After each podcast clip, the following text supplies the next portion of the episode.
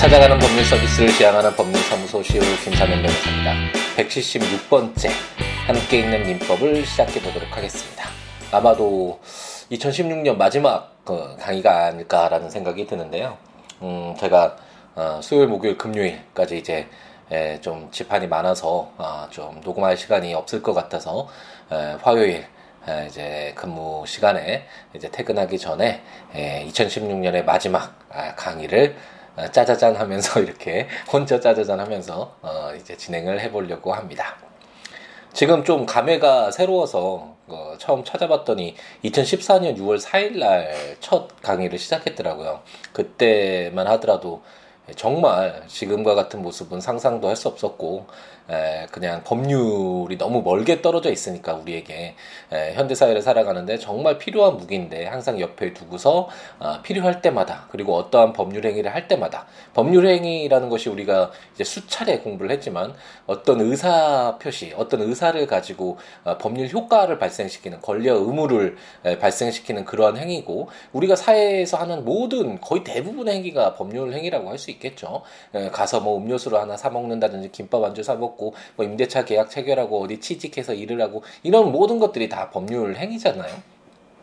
아, 그렇기 때문에 이 법률 행위를 함에 있어서 우리가 사회를 살아감에 있어서 가장 아, 필요한 이런 어떤 법률 효과를 발생시키는 행위를 함에 있어서도 기준이 되는 것이기 때문에 우리가 잘 알고 있어야 되는 그런 것이 바로 법률임에도 불구하고 너무나 멀리 떨어져 있어서 법률 전문가들만 독점하는 것으로 그렇게 생각된 는 어떤 잘 모르기 때문에 피해를 보는 분들도 많이 계시고 그렇기 때문에 좀 더 법률과 친해지는 기회를 제공해 보자라는 정말 단순한 취지로 블로그에 매일같이 이제 한 조문씩 그냥 간단하게 설명하는 식으로 썼던 것이 벌써 횟수로는 삼 년째 이제 되어가고 어, 전자책으로 함께 있는 민법 시리즈 즉 저도 이제 책도 발간을 하면서 함께 있는 헌법과 함께 있는 형법 뭐 전자책이나 팟캐스트 강의도 이렇게 진행되어 가면서 어, 어느새 제게 에, 정말 음, 뜻깊은 음, 이제는 뗄 수 없는 굉장히 소중한 에, 그런 부분이 되지 않았나라는 생각이 듭니다. 그리고 팟캐스트를 이제 함께 있는 민법을 진행하면서 정말 많은 분들의 에, 응원도 얻게 됐고 좋은 말씀도 에, 많이 에, 듣고 아, 그러면서 어, 제가 살아가는데 좀 더 어, 열정적으로 어, 어떤 용기를 내서 제가 하고 있는 일이 아, 정말 어, 쓸모없는 일은 아니구나. 뭔가 누군가에게 에, 그래도 에, 조금이나마 아, 좋은 영향을 미치고 있구나라는 에, 그런 좋은 어떤 느낌도 가지면서 하루하루 즐겁게 채워갈 수 있는 에, 그런 원동력이 됐던 것 같기도 하고요. 아, 정말 아, 뜻깊은 에, 그런 강의가 아니었나 팟캐스트 강의가 아니었나 제게도 에, 라는 생각이 들고 어, 하루에 거의 몇백 명씩 이렇게 들어주시는데 물론 에, 순위는 가끔가다 보면은 거의 몇백이 순위더라고요. 예전에 아, 올해였나요? 올해 중순쯤에 한번 에, 그 코메 개그맨이셨던 분이 이렇게 하는 방송에서 제가 제목을 잊어버렸는데 저 제 팟캐스트를 소개해가지고 에, 좀 많은 분들이 이게 또 찾아주셨었잖아요. 그때 그 에, 팟캐스트가 이제 진행하면서 뭐 좋은 팟캐스트를 소개한다 하루에 뭐 하나씩 음, 하루가 하루인지는 모르겠는데 어쨌든 에, 소개해주는 그런 코너를 만들겠다 그러면서 이런 얘기를 하면서 어, 소개를 해주셨었는데.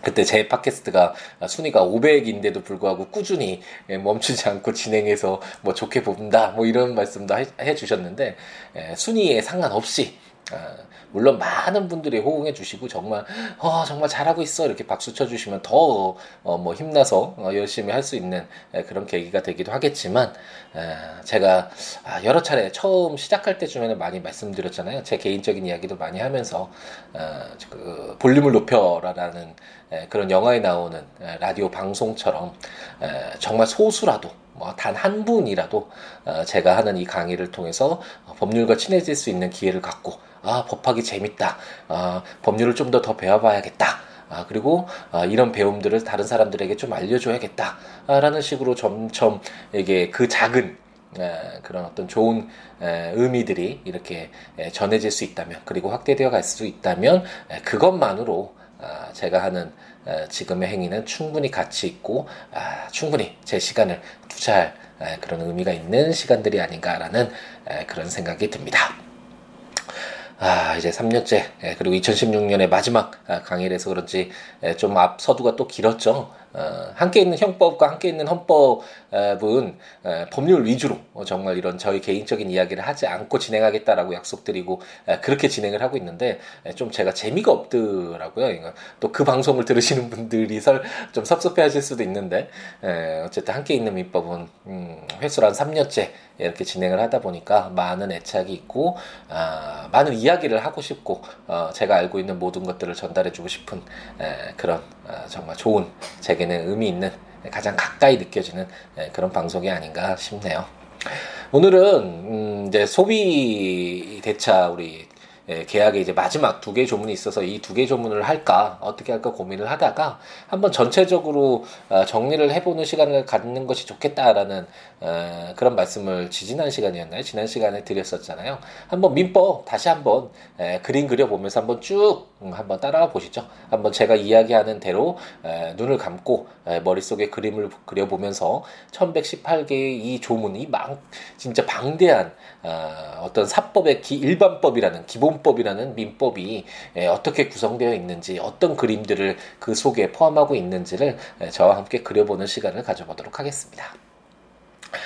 아, 민법이란 사법이죠. 음, 공법과 다르게 예, 국가가 어떤 당사자 주체로서 등장하는 것이 아니라 개인들, 물론 법인이 포함되긴 하지만 예, 법인의 경우에는 주로 상법이 적용이 되기 때문에 예, 민법의 경우에는 주로 사인들, 개인들이라고 생각하시면 되겠고 개인들이 생활을 하는데, 사회생활을 하는데 다툼이 있을 수 있죠.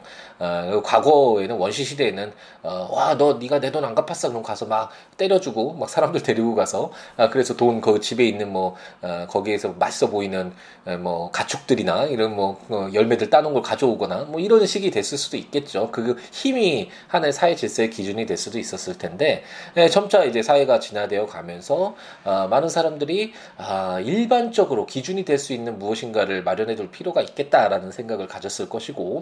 물론 뭐 도덕이니 뭐 종교니 윤리니 여러 가지 다양한 기준들이 있을 수 있었겠지만 아, 점차 이제 사회가 아, 진화되어 가면서 그 기준이 되는 것이 바로 법이 됐었죠. 그래서 이 법이 이제 제정되면서 어, 뭐 공법과 같은 형법과 같은 어떤 범죄를 저지르지 못하게 국민들을 뭔가 제한을 두는 그런 공법들도 많이 생겨났을 거고 국가가 근대 국가가 형성되면서 국가의 토대가 되는 국민의 기본권과 통치구조를 담고 있는 헌법도 마련이 됐을 거고 여러 가지가 있겠지만 법 중에서도 가장 그 역사가 깊은 그리고 그 내용이 방대한 내용이 바로 이 사법 어, 이 민법이 기본법이고 일반법인 이 사법이 바로 가장 오래됐겠죠. 우리 인류의 역사를 통해서 보더라도 개인들 간에 이렇게 마찰이 굉장히 많잖아요. 국가랑 문제되는 경우야 뭐 그렇게 많지 않잖아요. 그래서 이런 사법이 역사가 가장 오래됐을 텐데 이런 내용들 개인들 간의 분쟁의 어떤 해결 기준으로서 그리고 행동 지침으로서 어, 규정되어 있는 것이 바로 입법화되어 있는 것이 바로 사법이고 그 사법의 일반법, 사법의 기본법이 바로 민법이다라고 생각하시면 되겠습니다. 그렇기 때문에 여러 가지 다른 어떤 특수한 경우를 규정하기 위한 법들이 많이 발생을 하겠죠. 뭐 담보와 관련돼서 뭐 등기법도 마련되어 있을 것이고 어, 법인을 좀 더 더 어, 규율하기 위해서 상법도 규정되고 뭐 어음과 관련돼서 어음법 뭐 이런 여러 가지 개인들 간의 분쟁이 발생할 수 있는 특별한 경우들을 규정하는 특별법들이 많이 제정이 되고 시행이 되겠지만 결국 그 법률들이 모든 내용들을 다 담을 수 없잖아요. 그래서 때 만약 어, 뭔가 빠진 것 같은데 그럼 어떤 것을 기준으로 해야 되지라는 의문이 들 때 바로 민법은 가장 기본이라고 했잖아요. 말씀드렸잖아요. 일반법, 기본법이니까 만약 특별한 경우에 규정된 것이 없다면, 없다면 당연히 민법으로 다시 되돌아와서 그 어, 기본이 되는 어, 어머니와 같은 품이라고 해야 되나요? 어, 없을 때는 찾아와서 어, 이것을 활용할 수 있는 그런 기준이 되는 토대가 되는 사법의 기준이 바로 민법이다라고 생각하시면 되겠습니다. 그래서 이제 민법 어,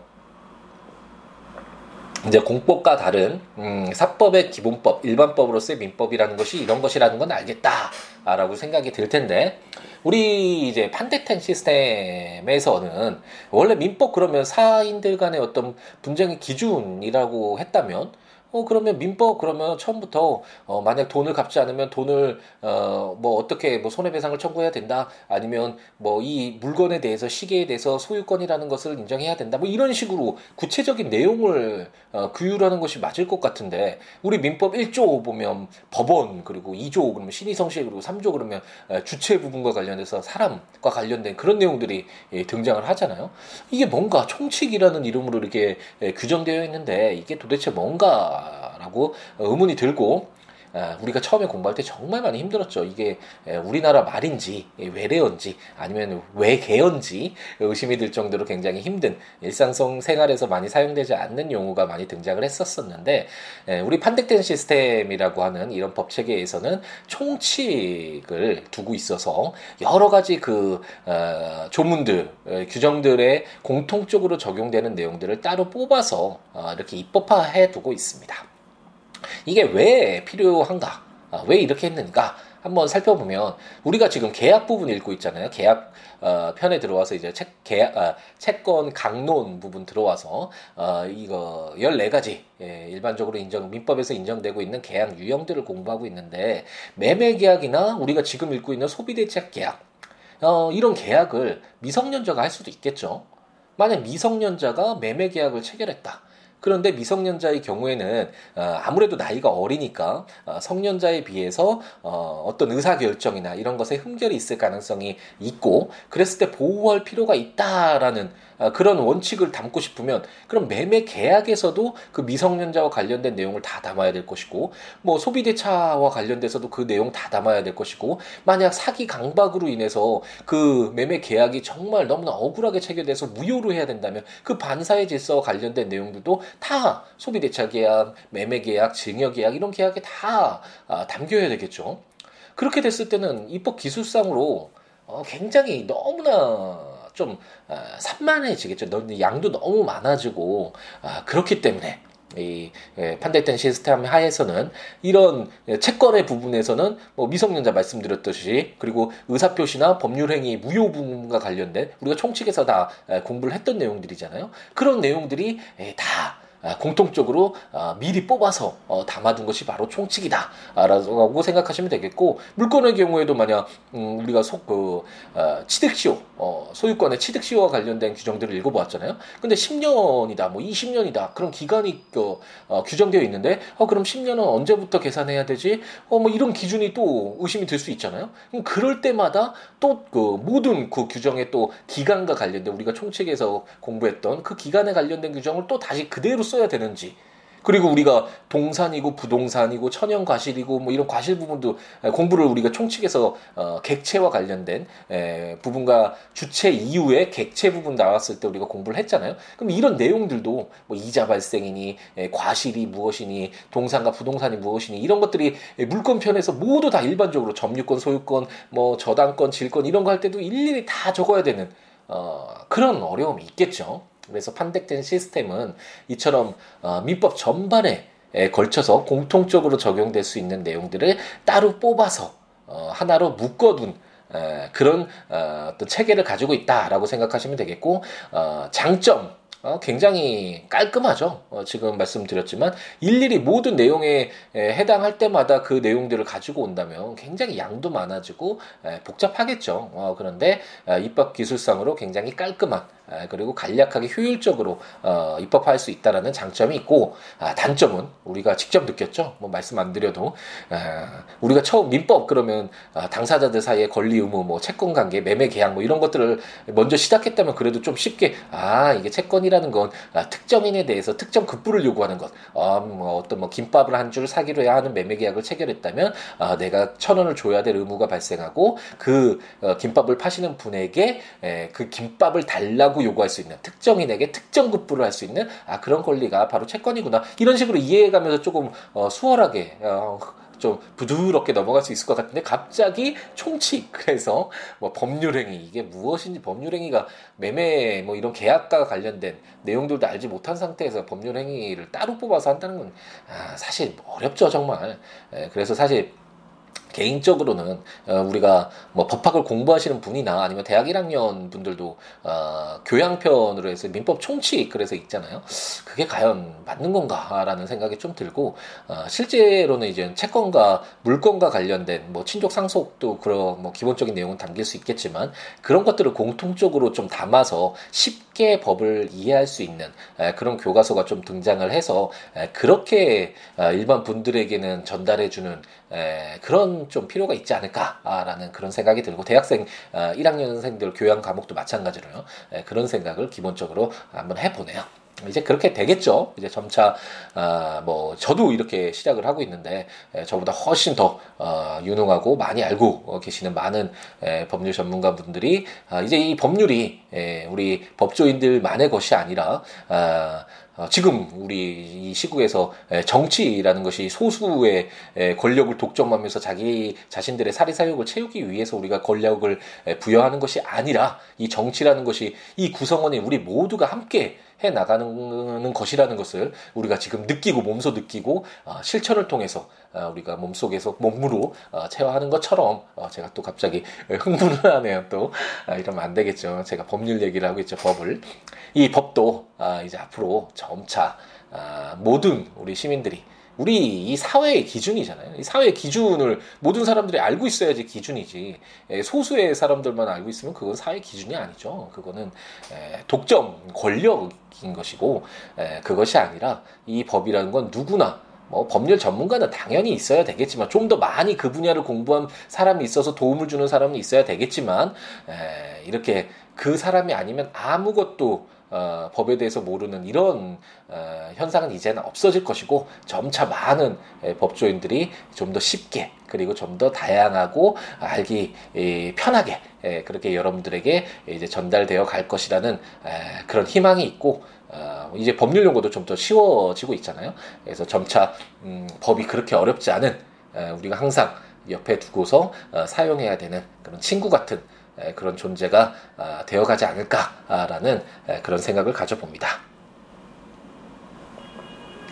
이제 총칙이 끝나고, 아, 이제 총칙을 설명드리면서 어느 정도 아, 이제 말씀을 드렸는데, 그래서 총칙 내용은 아, 그 크게 봐서는 이제 법원, 그래서 어떤 문제가 발생했을 때 법을 어떻게 적용할 것인가, 뭐 간수법도 있고 조리도 있고 그러잖아요. 그런 법원이나 신의 성실에, 신의에 맞게 성실하게 모든 상식에 맞게끔 행동해야 된다는 어떤 원칙, 그 규정이 끝난 다음에 총칙 부분은 이제 주체 부분, 아까 말씀드렸던 뭐 미성년자나 이런 분들에서 어떤 법률 행위를 함에 있어서 뭔가 보호가 필요한 그런 어떤 법인도 당연히 등장을 하겠고, 이런과 관련된 뭐 그 주체 부분과 관련돼서 주소 부분도 나왔고 실종 부분도 나오고 이런 내용도 이제 어렴풋이 기억이 나시죠. 이런 내용도 담겨 있었고, 주체가 있다면 그 다음에 객체가 되겠죠. 이 객체는 주로 물권편에서 우리가 공부를 했지만 동산, 부동산, 뭐 과실 이런 내용들 우리가 담겨 있었고, 그 다음에 이제 가장 중요한 내용이라고 할 수 있는 법률 행위, 말씀드렸던 것처럼 법 적 효과, 권리 의무가 발생시키는 에, 그런 어떤 의사를 가지고 하는 에, 그런 행위가 법률 행위고, 이 법률 행위가 어, 우리가 계약에서 하는 게 다 법률 행위라고 생각하시면 되겠죠. 이렇게 청약과 승낙을 통해서 어, 계약이 체결된다라고 우리가 계약 편에서 어, 채권 강론 시작하면서 공부를 했었는데, 그런 것들이 모두 법률 행위라고 할 수 있겠고, 그래서 그런 내용들, 그런데 그런 법률행위에 하자가 있었을 때, 의사표시에 하자가 있을 때, 그리고 그 법률행위 자체가 하자가 있을 때 어떻게 할 것인가, 그리고 어, 본인이 법률행위를 할 수도 있지만 대리를 통해서도 할 수 있잖아요. 그런 대리가 있었을 때, 또 법률행위에 조건이나 기한이 붙여 있을 때 어떻게 할 것인가와 관련된 내용들이 총칙에 담겨 있었습니다. 그 이후에 이제 기간 계산, 아까 물권편 어, 설명드릴 때 말씀드렸죠. 그런 기간 규정과, 그리고 이 기간과 약간 연결이 되어 있는 어느 일정 기간 동안 권리자가 권리를 행사하지 않았을 때 권리자라도 어, 그 더 이상 권리를 실현하, 어, 행사하지 못하도록 어, 소멸되도록 하는 소멸시효 제도가 그 총칙 규정에 담겨져 있었던 것이죠.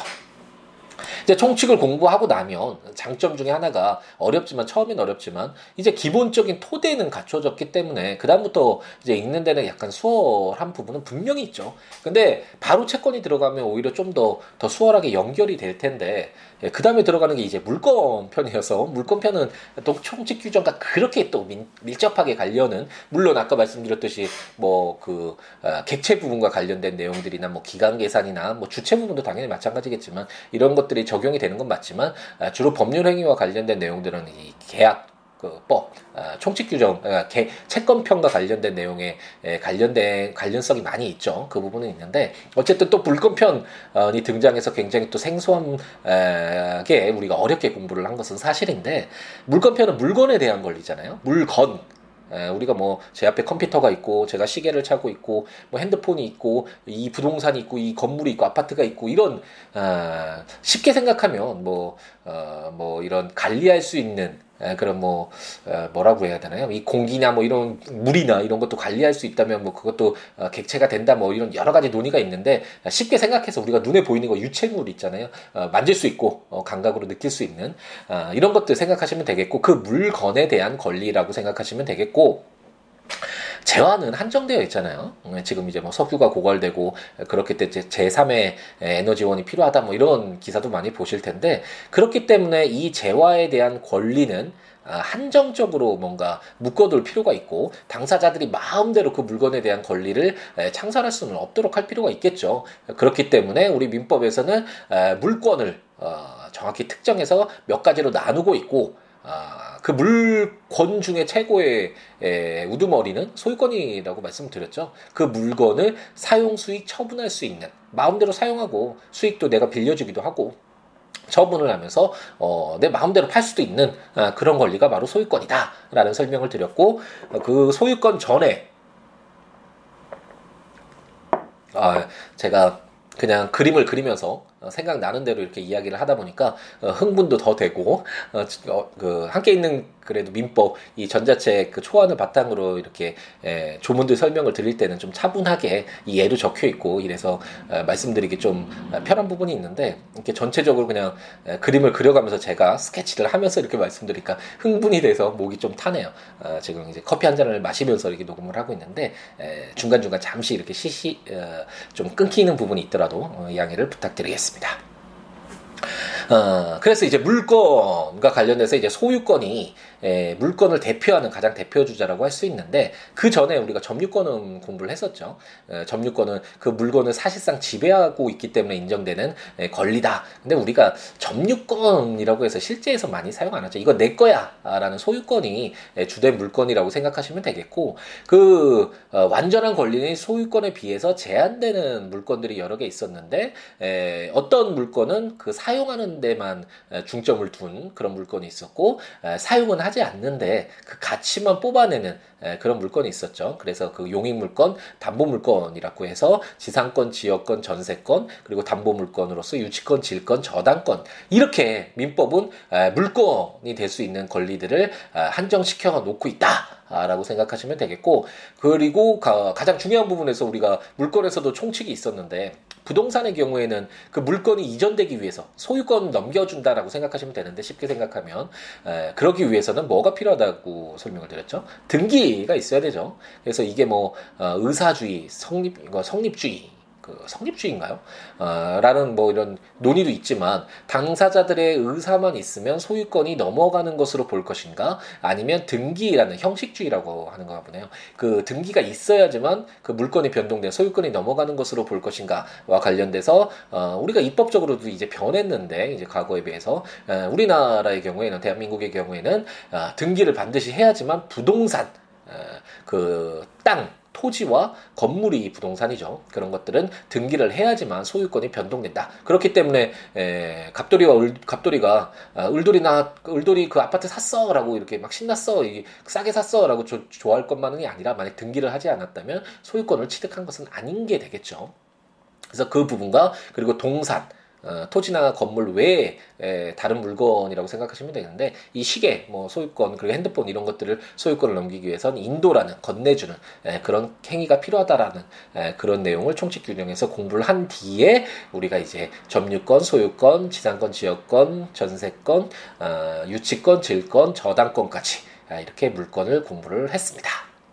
그리고 나서 이제 채권 부분으로 들어왔는데, 에, 채권은 아까 제가 그 법의 역사 비슷하게 에, 제가 설명을 드렸듯이 에, 개인들 간의 문제가 가장 많았을 것이고, 그래서 이 개인들 간의 분쟁을 해결하는 기준은 에, 분명히 있었을 것이고, 조선시대에도 법률이 있었잖아요. 율법이 있었다고 에, 알려지고 있고, 에, 로마에서부터 그 벌써 한 이천 년 전이잖아요. 한 천오백 년 그 전부터 어, 이 민법은 있었던 것으로 역사에서 기록되고 있는데, 그 오래전부터 존재하던 에, 그런 어떤 법의 기준 으로서 이 사법이 있다라는 것은 물권보다도 일반적으로는 당사자들 간에 어떤 분쟁이 있을 때, 그 채권이 있었을 때, 채권은 설명드렸죠. 특정인에 대해서 특정한 급부, 그래서 뭐 김밥을 사면 김밥을 파시는 분에게 김밥을 요구할 수 있는 그런 권리가 바로 채권이라고 할 수 있는데, 그렇기 때문에 채권의 내용은 굉장히 방대하고 여러 가지 사례도 많겠죠. 제가 계약 법을 시작하면서 설명을 잠깐 드렸던 것 같은데, 에, 영국에서 제가 일 년 동안 어, 이제 계약법, 영국 계약법을 공부를 했었었거든요. 거기서는 판택된 시스템이 아니니까 영미법 체계는 약간 다르니까요. 그래서 거기서는 그 판례법이라고 하잖아요. 그 구체적으로 발생했던 에, 그 사안에서 법원이 어떻게 판단했는지와 관련된 그 내용이 이제 법원이 돼서 어, 굉장히 중요한 우리 법률과 같은 역할을 하고, 그렇기 때문에 에, 좀 이야기가 좀 쉽고 사람 움직이는 좀 법원, 아 이러이러한 경우에서 이런 이런 행동을 하면 안 되는구나, 그러면 이런 효과가 발생하는 거구나 라는 것들이 좀 더 쉽게 이렇게 접근을 할 수가 있는 장점이 있죠. 아, 물론 그, 그때도 말씀드렸지만 어, 영미법에서도 이제 에, 법률들이 많이 제정되면서 아, 판례의 어떤 부족한 부분들을 채워가고 있고, 어, 우리와 같이 에, 판단된 시스템에서도 비록 판례가 아, 법원으로서 법률과 같은 아, 역할을 하는 것은 아니지만, 아, 저도 이제 일반적으로 재판을 담당하면서 이와 유사한 판례가 있는지를 찾아보는 게 가장 첫 번째 일이라고도 할 수 있거든요. 법률 찾아보는 것과 마찬가지로. 그 이유가 어, 이제 기존에 그런 판례가 있었다면 아, 그 법원에서 그 유사한 사안에서는 판단하는 데 있어서 굉장히 많은 영향을 받으니까, 그러니까 이제 지금은 이제 그렇기 때문에 영미법이나 아, 이런 독일법 체계, 판택된 시스템을 채, 어, 어, 가지고 있는 그 어, 대륙법 체계와 그렇게 큰 차이가, 간격이 메워진다라고 생각하시면 되긴 하는데, 어쨌든 그 이 채권과 관련된 내용들은 어, 영미법을 보더라도 굉장히 양이 많고, 그 사례도 많고 사안도 많고 판례도 많기 때문에 그런 내용들을 에, 법으로 이제 입법화하다 보니까 굉장히 내용도 많고 어렵겠죠. 그렇기 때문에 에, 채권의 경우에는 채권 총칙이라고 해서 총칙 부분을 따로 뽑아놨는데, 그 조문수도 꽤 많을 뿐만 아니라 그 내용도 민법 총칙에 버금갈 정도로 에, 굉장히 많은 내용들이 담겨져 있었죠. 어, 채권의 목적이 무엇인지, 그리고 채권의 효력은 어떻게 되는지, 채권이 발생한 뒤에 에, 만약 채무불이행이 있었을 때 에, 어떻게 하는가, 손해배상이 가장 중요한 내용이라고 말씀드렸죠. 그리고 어, 좀 특별한 채권의 효력을 해서 채권자 대위권과 채권자 취소권과 관련된 내용도 공부했었고, 그리고 만약 채권이 일 대일, 채권자가 한 명, 채무자가 한 명일 때는 상관없는데 채권자와 채무자가 여러 명일 때는 어떻게 할 것인지, 그리고 채권이 다른 사람에게 양도됐을 때 어떻게 할 것인지, 채무는 인수됐을 수 있는지, 그리고 이미 발생한 채권이 어떤 경우에 소멸하는지, 이런 내용들을 담고 있는 것이 채권 총칙이었고, 대체적인 그 흐름은 민법 총칙과 유사하죠. 어, 제가 법률이나 아니면 뭐 다른 것도 거의 유사하다고 볼 수 있는데, 우리 인간의 삶도 마찬가지지만 결국은 그 발생, 그러면서 그 살아가고 있는 그 중간에 그 활동, 그리고 결국 죽음, 그 소멸이란 큰 이 세 개의 큰 흐름이잖아요. 그러니까 법률도 보실 때 그 발생 부분, 그러니까 성립 부분이라고 생각하시면 되겠고, 그 성립된 뒤 이후에 그 효력이 어떻게 되는지 그 부분, 그리고 소멸 부분, 이 큰 축에서 바라보면 어, 어느 정도 좀 이해하기가 쉬운데, 이 채권 총칙 규정들도 그리고 민법 총칙 규정도 어, 이러한 어떤 틀 속에서 만들어진 에, 내용들을 담고 있다라는 것을 우리가 충분히 공부를 했습니다. 그리고 이제 이제 계약 아, 강론 이라고 해서 각칙 규정들을 보고 있는데, 계약 강론이 실질적으로 이제 채권이 어떻게 에, 발생하는가와 관련된 그런 내용들이었죠. 음, 그래서 채권 총칙도 원칙적으로 순서대로 논리적으로 따져보면 어, 이 매매 계약 여기서부터 시작한다고 봤을 때 매매 계약을 통해서 채권이 발생하고 그래서 이 채권이 어떤 효력을 갖는지 이런 내용들이 채권 그러니까 채권 각칙에서 시작해서 채권 총론 내용들이 담겨야 되고 이런 채권 총론 중에서 아 뭔가 당사자가 이런 채권 관계를 맺음에 있어서 뭐 의사표시 하자가 있었거나 아 뭐 법률 행위가 무효인 경우가 있었거나 이런 총칙 규정들이 예, 담기는 그런 논리적으로는 그런 순서인 것이 맞지만 어, 팔 대 때 시스템에서 그런 어, 순서가 약간은 어, 체계화시키다 보니까 다르잖아요. 그렇기 때문에 에, 우리가 계약 각칙이 오히려 좀 쉽게 느껴지는 그리고 재밌게 느껴지는 그런 부분이 있는데 채권이 어떻게 발생하느냐와 관련된 내용들을 담고 있고 크게 보면 두 개의 축이라고 말씀드렸죠. 첫 번째는 당사자가 의사표시를 가지고 어떤 의사를 가지고 하는 법률 행위죠. 결국 어, 그런 어, 어떤 법률 효과를 발생시키는 행위를 통해서 어, 발생하는 어, 채권 그게 바로 계약이죠. 그래서 우리가 지금 공부하고 있는 에, 우리가 지금 서 있는 그 시점이 바로 이 계약 내용들이고 어, 계약도 총칙이라 그래서 계약도 굉장히 어려운 내용이잖아요. 계약이 어떻게 성립되는지 그리고 어, 가장 중요한 내용으로서 어, 계약이 어떻게 그럼 종료될 수 있는지 계약 해제와 해지 부분이 에, 중요한 부분이었죠. 물론 계약의 효력과 관련돼서 에, 뭐 동시이행 항변권이나 위험부담과 관련된 내용도 굉장히 중요하다고 설명을 드렸고 어쨌든 이 계약도 어, 총칙 규정 이후에 에, 계약의 개별적인 유형들을 어, 우리가 공부를 하고 있고 어, 증여계약 공부했고 매매계약 공부했고 교환계약 공부했고 이제 네 번째로 우리가 소비대차 계약을 에, 공부를 하고 있는 것이죠. 이제 두 개의 조문 남겼는데 이 두 개의 조문은 아마도 이천십칠 년에 만나 뵙게 되겠네요. 그리고 나서 이제 계약 요약 유형으로서 현상 광고가 아마 마지막일 텐데 그걸 끝나고 나면 어, 당사자가 의사를 갖지는 않았는데 그런 채권을 발생시킬 생각은 없었는데 어떤 법에 정해진 요건이 충족되면 어, 당연히 그런 채권이 발생하는 법정 채권 관계가 있는데 그게 바로 어, 사무관리, 부당이득, 불법행위 어, 제가 누누이 설명을 많이 드렸죠. 어, 제가 누구를 어, 실수로 넘어뜨렸다. 그래서 그 어, 분이 치료를 받을 수 있는 치료비 채권이 발생했다. 근데 제가 그 치료비 채권이 발생하려는 의사를 가지고 한 건 아니죠. 제가 괜히 밀친 건 아니니까. 어, 그런데 예, 불법행위라는 고의나 가시로 불법행위를 해서 손해를 입혔으면 이에 대해서 배상할 책임이 발생을 하는데 이런 요건이 충족되면 법에 정해진 그 요건이 충족되면 당연히 그런 어떤 채권이 발생하는 법정 채권 관계를 이제 앞으로 보게 될 것입니다. 이천십칠 년에 보게 되겠죠.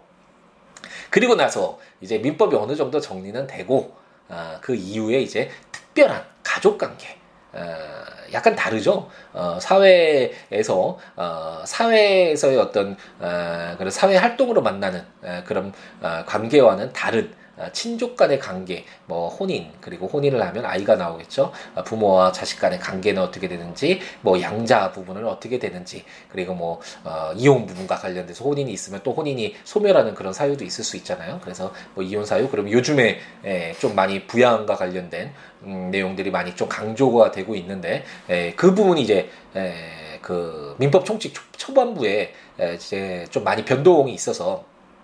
그 후견 제도와 관련돼서 부양과 관련돼서 그 내용들을 좀 자세하게 공부를 하겠지만 이렇게 개별적으로 좀 특정한 경우죠. 가족들 간에 관련된 가족법이라고 그래서 어, 그 교과서에는 가족법이라는 그런 이름으로 발간이 되기도 하는데 그런 가족관계를 담고 있는 친족편 그리고 재산 문제긴 한데 가족들 간에 발생하는 재산 문제, 약간 이것도 특별하죠. 이런 상속과 관련된 친족 상속편 이런 식으로 많이 에, 불리고 있잖아요. 에, 그래서 이 내용들이 에, 민법의 마지막을 에, 규정하고 있고 어, 유류분 제도가 아마 천백십팔 조의 마지막일 텐데 그 조문을 끝으로 이 민법, 일반 사법의 기본법, 일본법, 일반법으로서의 에, 민법이 마무리된다라고 생각하시면 되겠습니다.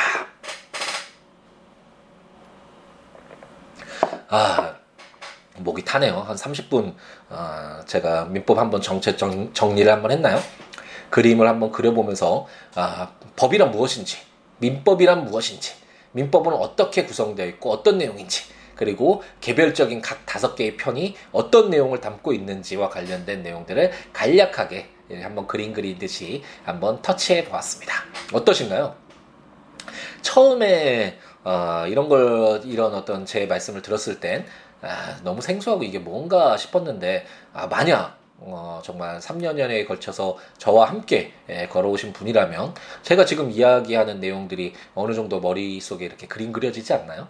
이렇게 어느 정도 내용을 체계를 잡은 뒤에 이제 구체적인 예, 정보, 지식들을 예, 습득한다면 훨씬 더 수월하게 예, 그리고 자기 것으로 어, 만드는데 그 시간도 단축되고 훨씬 더 효율적으로 어, 접근할 수 있겠죠. 예, 그래서 어떤 제가 공부 방법론으로도 여러 차례 뭐 설명을 좀 드리는데 예, 팁이라고 해야 되나요? 그런 것도 설명을 드리는데 예, 공부를 하실 때 무조건적으로 아 이거 십 페이지 공부해야 돼. 그래서 십 페이지만 보지 마시고 그 십 페이지가 담고 있는 내용이 무엇인지 전체적으로 한번 멀리서 떨어져서 한번 보시고 그 십 페이지에 담긴 내용이 전체적인 그 책 이게 목차를 한번 보시면 어떤 내용들을 담고 있는지 우리가 알 수 있잖아요. 그, 그 내용들 중에서 어디에 위치해 있고 어떻게 연결되어 있는지를 한번 보고 이렇게 한번 보는 거 시간 그렇게 오래 걸리지 않잖아요. 그래서 이렇게 본 뒤에 구체적인 내용들을 습득하는 그런 습관을 가졌으면 좋겠고 물론 함께 있는 민법이 수험용이 아니기 때문에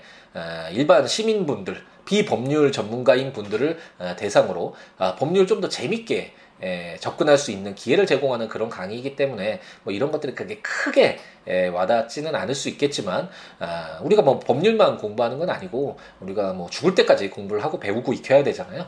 그래서 어떤 것을 하든지 에, 우리가 뭘 배우고 어떤 길을 갈 것인지는 에, 미리 에, 알고서 그 길을 걸어가는 것, 그 공부를 하는 것이 필요하지 않나. 그게 우리가 아, 살아가는데 좀 더 어, 좀 더 잘 바르게 살아갈 수 있는 그런 길이 아닐까라는 생각이 들어서 어, 이런 말씀도 어, 드려봅니다.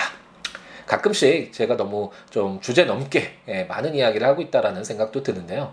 어, 아직 나이도 뭐 아, 그렇게 많지도 않고 물론 요즘에 좀 어, 이제 나이가 들어가는 그런 느낌이 들긴 하지만 어, 그래서 저보다 훨씬 더 어, 연륜이 있으시고 많이 배우시고 많이 아시고 어, 경험도 많으신 분들도 많은데 에, 그런 분들도 강의 많이 들어주시는 거 알고 있거든요. 이게 말씀들 많이 좋은 말씀도 해주셔서 어, 너무 감사한데 에, 가끔씩은 제가 음, 너무 어, 많은 것들을 제가 가진 것에 비해서 너무 많은 것들을 내보이고 있는 것이 아닌가라는 에, 그런 우려, 어, 걱정도 있는 것이 에, 사실인데 아, 그래도 좀 용기를 갖고 제가 처음에 말씀드렸듯이 이 함께 있는 민법은 정말 아, 가벼운 마음으로 시작했잖아요. 제가 하고 싶은 이야기하고 아, 많은 분들은 아니더라도 정말 공감되는 소수의 분들이라도 함께 할 수 있다면 아, 그것으로 만족하겠다라는 그런 마음으로 시작했듯이 에, 제가 알고 있는 것 아, 모두 그대로 아, 조금이나마 의미가 있다면 아, 여러분들에게 에, 전달될 수 있도록 아, 최선을 다해서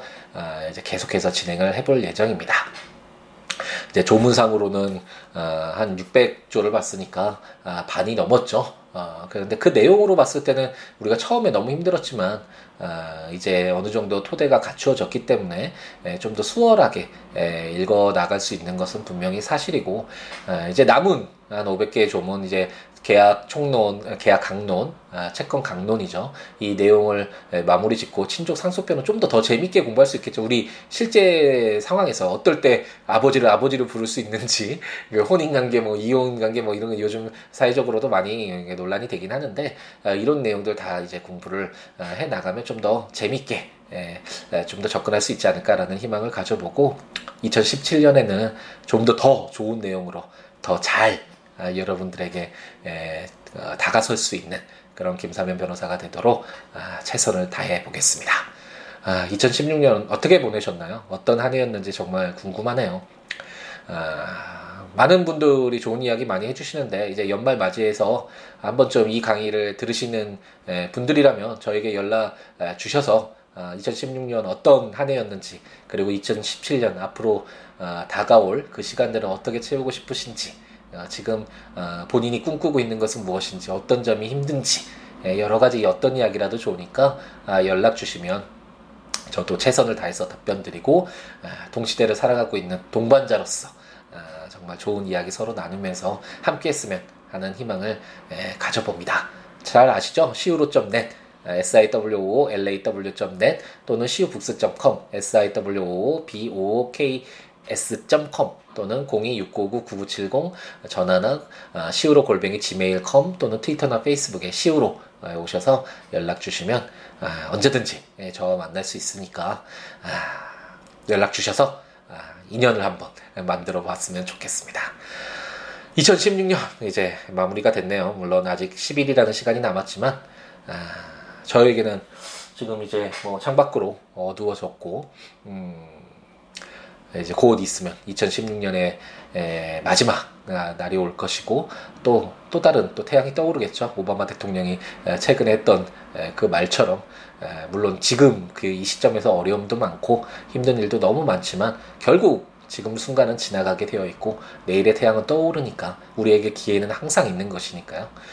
지금 어렵다고 너무 절망하거나 포기하지 말고 이것을 이겨낼 수 있는 노자, 제가 가끔가다 언급하듯이 에, 그 도덕경에 에, 천지불인이라는 말이 있잖아요. 세상이 인자하지 않는 건 에, 너무나 맞는 말이죠. 자연재해뿐만 아니라 우리가 열심히 노력해서 농사짓거나 뭐 가축을 길러서 음식을 만들거나 이러지 않으면 우리는 살 수가 없잖아요.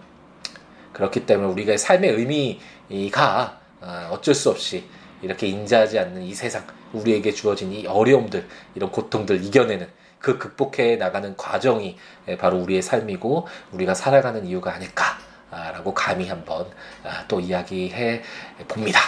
이천십육 년 남은 시간 행복 가득하게 채우시고 이천십육 년에 지나왔던 채워왔던 그 시간들 많이 되돌아보시면서 좋은 분들과 많이 함께 이제 이천십육 년 보내셨으면 좋겠고 이천십칠 년의 날 더 힘차게 정말 또 최고의 한 해가 될 수 있도록 우리 모두 최선을 다하는 함께 있는 민법을 듣는 우리 시청자분들이라고 해야 되나요? 이 수많은 시청자분들 이렇게 뭐 말을 하니까 정말 완전히 대중적인 뭐 그런 연예인이 뭐 라디오 방송에서 하는 이야기 같은데 비록 뭐 그렇게 많은 분들은 아니지만 어쨌든 함께 있는 민법을 사랑해 주시고 들어주시고 그리고 김사면 변호사가 하는 이야기에 귀 기울여 주시는 소중한 한 분 한 분 모든 분들 모두 행복 가득하게 하루하루 채워가시기 바랍니다.